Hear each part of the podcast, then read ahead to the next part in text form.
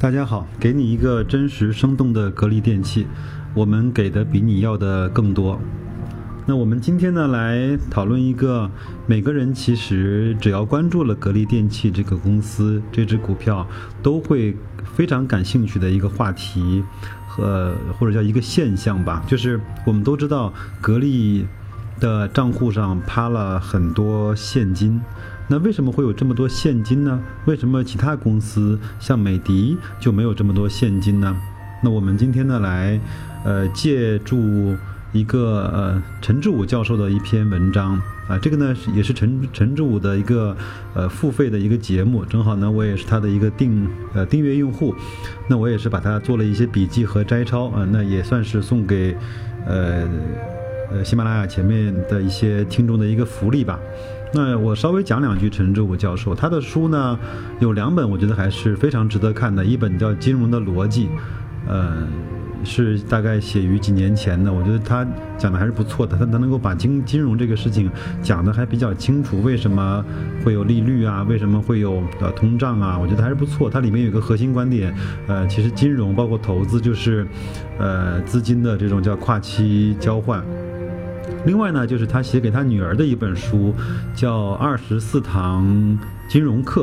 嗯，他是讲了很多公司的商业模式，呃，比如说腾讯的商业模式，那就和海底捞是不一样的；那迪士尼的商业模式就和微软是不一样的。啊，我觉得很有意思。基本上，我觉得等孩子再稍微大一些，就可以给他讲很多公司的商业模式是不一样的。那腾讯造了一款游戏出来之后，他就可以几乎是零成本的卖给更多的客户。他的客户越多，他赚钱越多，但是他并没有付出更多的成本。但是海底捞就不一样，他开十个店就要付出十个店的成本，要开五十家店就要付出更多店的成本。那这就是陈志武的一些介绍。如果各位有兴趣的话，可以在网上扒一扒，去找一些他的书籍来看一下。那我们就回到正题，来正式的来讲，为什么格力的账面上会趴了一千多亿的现金？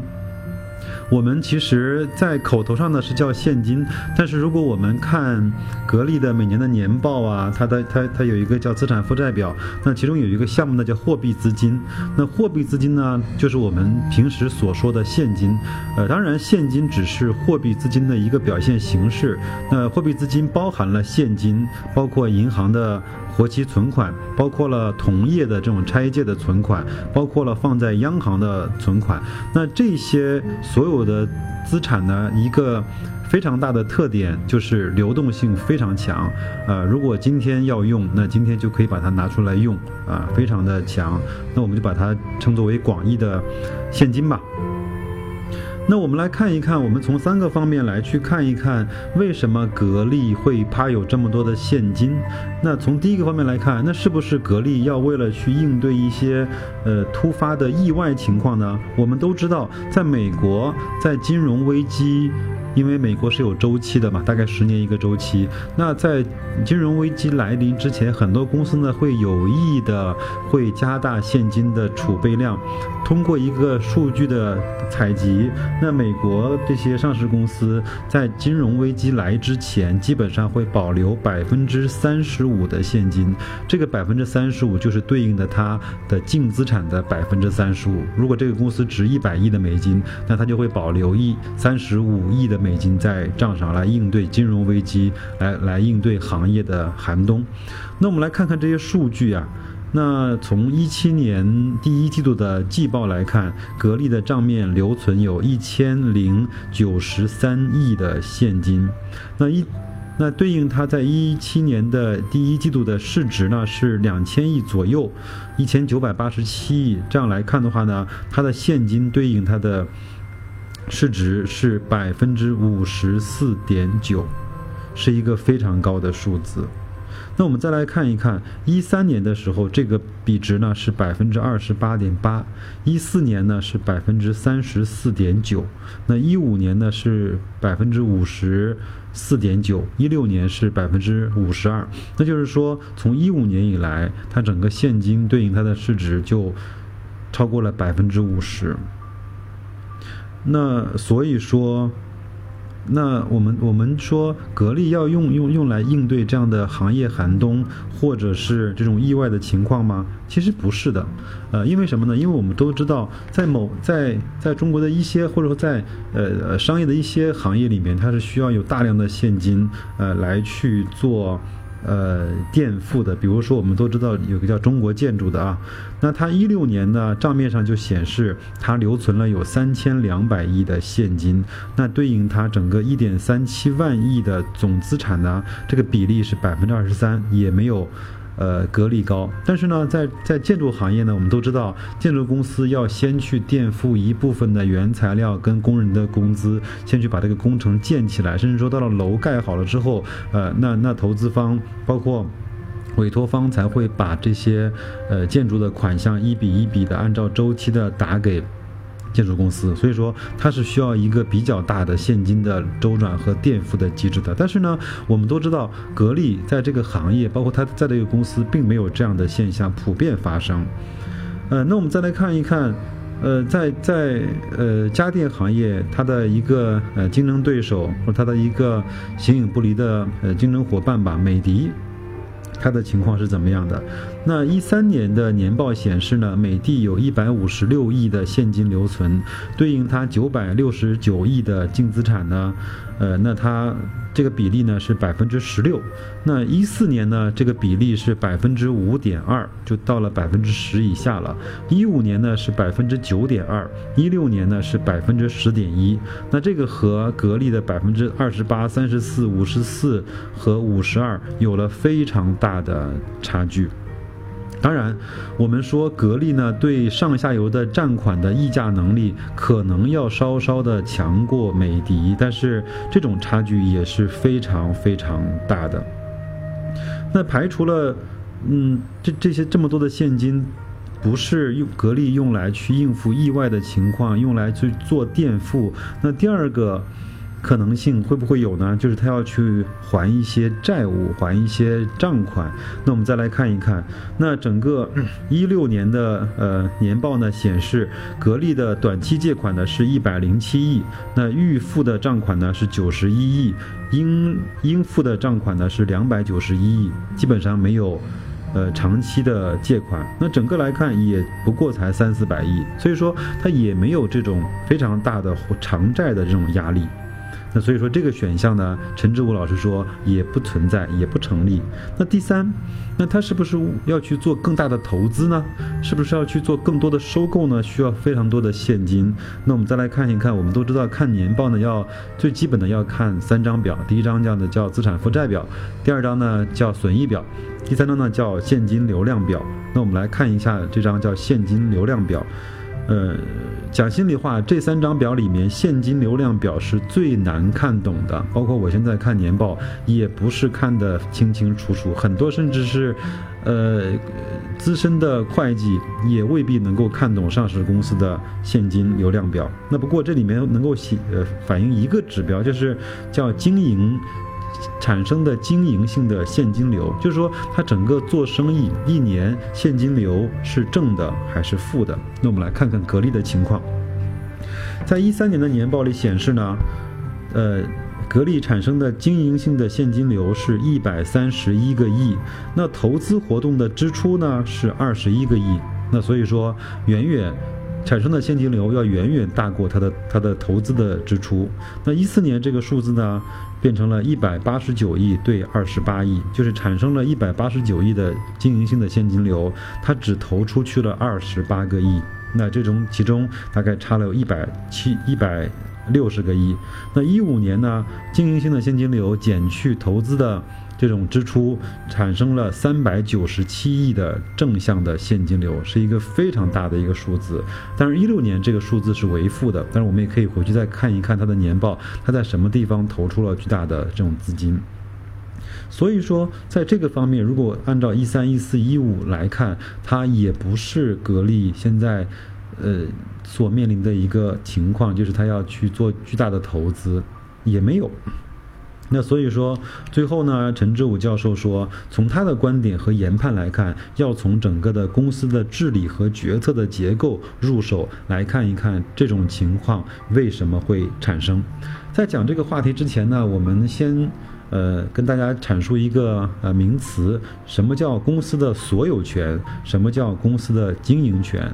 那其实很简单理解，就是所有权就是股东。谁持有这个公司最大的股份，那谁就是这个公司的所有者，对吗？那什么叫经营权？经营权我们可以把它呃当成谁在运作和治理这家公司，就是谁是这个公司的经理人和经理人团队。那我们就会发现，格力呢，其实，呃，这样现在这样的一个状况，就是所有权和经营权是显著和严重分离的。我们来看一看格力的股东结构。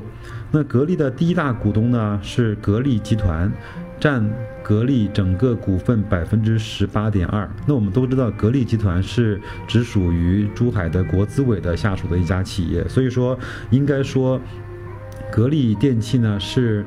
呃，是国企的大股东，对吧？第二个，第二大股东呢是河北的京海担保有限公司，占有了整个它百分之八点九的呃股权。那其余除了前面两位之外，其他的包括最近闹得比较沸沸扬扬的宝能姚振华。他去举牌了，格力也没有超过百分之五。那所以说，没有人在整个格力的股东结构里面超过百分之超过三分之一的股权。那这样的话，就没有人可以在董事会里面行使呃一票否决权。那我们再来看一看格力的董事会的组成。那格力董事会呢，有五位的董事和三位的独立董事。那其中在五位的董事里面，只有一个人是代表国资委的，其他的都是代表了呃其余的投资者。所以说，这样的股权也是比较分散的。那我们再来看一看，那管理层。那包括像在董总董明珠的代表下的管理层，到底持有了多少格力公司的股票呢？股份呢？呃，非常遗憾的是，我们都知道董明珠她持有四千四百万股左右的格力公司的股票。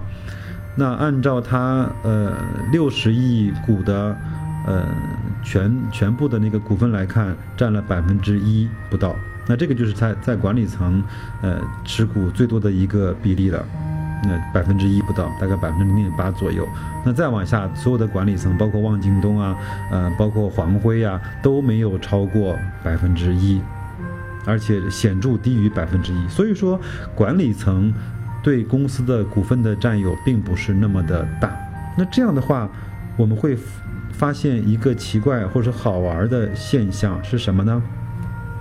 因为格力呢是国企背景，国企占有了最大股东的这样的一个结构，那所以说在国企的背景下，这些经营和管理层的薪酬就不会特别的高。那按照公开数据的显示，那董明珠在二零一六年，她整个的薪酬在税前是六六百一十九万元人民币，那交完税之后，可能大概只有四百万左右。那副总裁呢？常务副总裁是四百四十万，那其余的副总裁呢，在两百万。那可能很多听众会说了，那六百多万、两百多万、四百多万，那的薪资还算少吗？但是呢，我们如果放在一个国际的环境背景下，放在一个这样的一个体量下，作为一个呃年产值在千亿以上，那。那盈利净利呢，在百亿级别的公司，那这样的薪酬真的是有一些偏低的。我觉得大家伙不要仇富啊，因为确实是在管理层、在经营团队的这种努力下，才做出这样的成绩。嗯。我们都知道，呃，联想公司杨元庆啊，他做了很多的这种跨国的这种并购。那据他的年报显示呢，一六年、一五年，杨元庆的个人薪资是超过了两千万美金的，那就是说在一点三亿多、一点四亿左右。那我也看过石小诺主持的一个中央二套的叫，呃，遇见大咖，其中有一个有一集就是专门采访杨元庆的。杨元庆呢，也在节目中公开的。谈论这个话题，他说很多人呢质疑我的工资太高，但是呢，我们是一个国际化的大企业，我不能够比我在美国我的那些下属拿的工资还低吧？他们是有薪酬委员会的，确实是在一个公司体系中，确实是不应该存在下属比整个公司大老板拿的薪酬更高这样的这样的现象，它不应该是普遍发生的。所以说，那同比来看的话，那作为董明珠只有六百多万的税前薪资的话，那比杨元庆的两千多万美金明显是要少的太多太多了。那所以说呢？那由由于这样的情况，那就会发生了几个呃呃变化，或者说发生了几个演演化。第一呢，那这样的话，管理层包括董明珠董总在内的管理层，他就没有意愿把这么大规模的现金直接分红，因为他占有的比例、占有的股份的比例比较少，即便是一千亿分出去的五百亿，他整个拿到的也非常非常的少。那换句话说，我们换句不好听的话来说，那这样的话，如果把大规模的现金全部分掉的话，那等于说把钱就上交给了国家。这个其实是很多管理层和运营层面是不愿意的，因为他与其上交给国家，不如放在账上，我作为一种可调配、可支配的资源去用，对吧？呃，那如果我们打个比方啊，如果一个老板他持有这个公司百分之百的股权。那这个时候呢，公司赚的净利润，它分不分红，呃，其实已经没有区别了，因为分红就回到了这个老板的个人账户，百分之百持股嘛。那如果不分红，就留在这个老板所百分之百持股的这公司的账面上，其实对他来说是一样的。呃，他如果个人想投资，有更好的行业想去进军，他就分红分给自己，然后把这个钱从他的公司账户转移到了个人账户，再他再把它投资到新的领域跟新的公司。那如果没有更好的投资方式，那就放在公司，对吧？但是呢，现在来看，呃，因由董明珠代表的这种管理层持股因为太少，百分之一以下，那这样的话分红就没有动力了。这是第一个，那。那第二个呢？那这些钱放在账上，那就可以去做很多的事情。我们我们毕竟说，那手中有钱，心里不慌嘛。那他可以去收购一些企业，他可以去扩大一些呃生产的规模。包括最近的新闻，呃，就今天吧的新闻也是说，格力呢也是正式举牌了上海的海力。海力呢也是一家。做压缩机的品一个公司，那大概也是买到了举牌线百分之五，而且呢，在公告里面，呃，格力电器还会表示说，我还要继续的买，我不知道要买到多少啊，买到。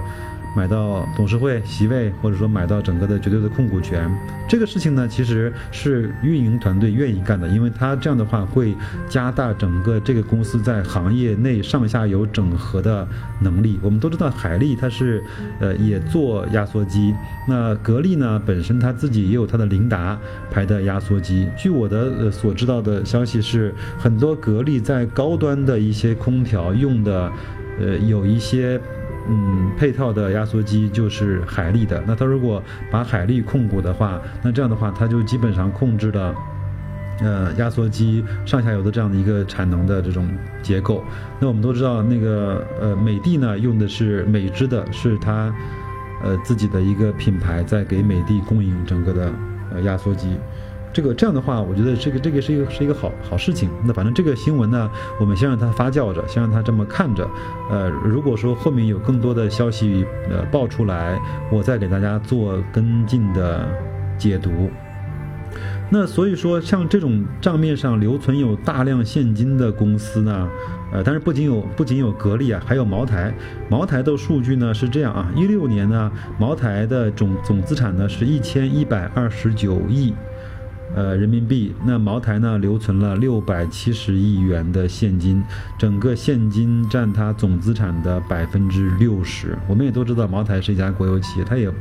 也，他也，他也，他也有这样的这种，呃，所有权跟经营权的分离的情况，所以他也不愿意把这些钱大规模的分出去。所以说，呃，茅台每年的分红虽然说那个金额很大，但是它的分红率其实并不高，分红率没有格力高。所以说，呃，不用对茅台那个分红感激涕零，它整个的分红比例是没有格力高的。格力大概是每年百分之六十五到七十，那茅台显然没有这么高。那所以说，像这样的公司呢，对于很多的价值投资者，其实是一个非常好的机会啊。当然，经常有人开玩笑啊，说现在格力的市值呢是两千三四百亿，那我如果拿两千三四百亿把它给全盘买下来的话，那我首先就拿到了一千亿的现金，还有一年一百五十亿左右的净利润，等于说我就花了一千多个亿买到了一个年化百分之十稳稳当当收益的。公司，这这是不是一笔好生意呢？当然，我们这个是个理想状态啊。那个姚老板 买了百分之五就被干得很难受啊。那最后呢，我们也稍微做一点点的呃总结啊。呃，第一个呢，就是从两千零呃两二零一五年以来，整个格力呢货币。资金占它总资产连续的这个比例啊，就连续超过了百分之五十，但美的呢一直是在百分之十徘徊，所以说这样的高比例它并不是一个行业的普遍特点。第二，它既不是用来还债，也不是用来做投资，也不是用来应对意外的和那些行业的寒冬，那是因为它的股权的分布治理的结构，呃。和和那些纯私营的公司是有一些不一样的。第三，那所有权和经营权分离比较大的这些公司，那它就倾向于留存现金，不去分红，把现金放在账上，当做经理团队和经营团队的一种资源来去使用，来提高它的知名度，那从而提高他们整个的收入，提高他们整个的这种呃待遇和等级。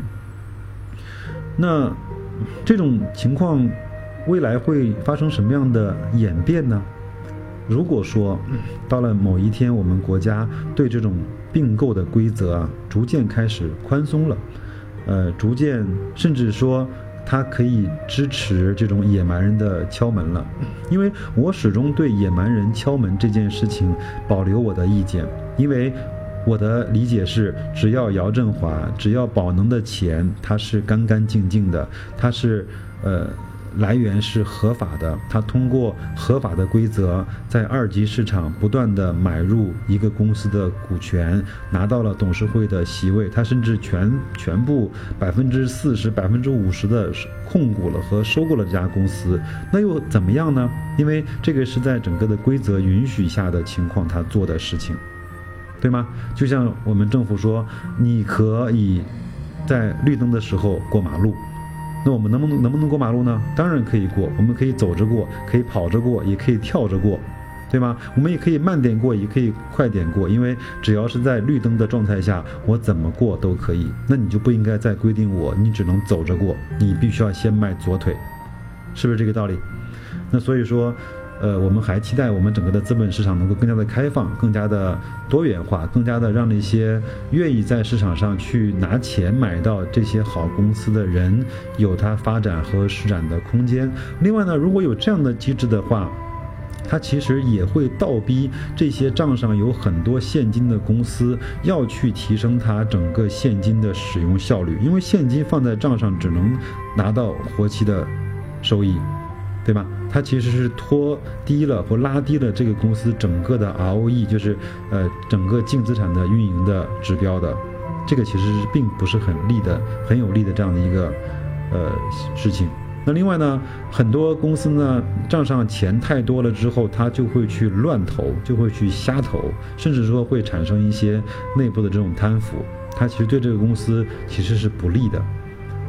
呃，那最后说了这么多啊，当然我不否认，我我坚持认为格力是一家特别优秀的公司，因为它的盈利能力一一直是要高于行业平均水平的。第二呢，它确实是能够把这么多钱放在账上，呃，不利欲熏心啊，呃，不利令智昏，啊，它还能够忍得住寂寞啊，然后。我觉得耐得住孤独，还去自己老老实实的去做它整个的空调，即便是收购，即便是呃跨出新的步伐，也是在这个领域的周边来慢慢的去摊这个大饼。包括呃呃各位如果有兴趣的话，可以出门左转听我上一期的节目，叫看看那些格力呃的不务正业的业务。那其实我的理解，他他的一些不务正业，恰恰是他非常谨小慎微的，在逐渐扩大他在生产制造领域的知名度和整个他的运营的效率和他整个在这个行业的这种话语权，嗯。那所以说，今天呢，我们通过这个案例，通过为什么账上趴了这么多现金的格力，来去分析的公司一些管理的结构、一些治理的结构，为什么会发生这样的情况，所有权和和经营权，呃，会发生分离。那这样的话，我们有可能会帮助各位能够更加清楚地研判一些公司。呃，那么我们今天呢就到这里，嗯，再见各位。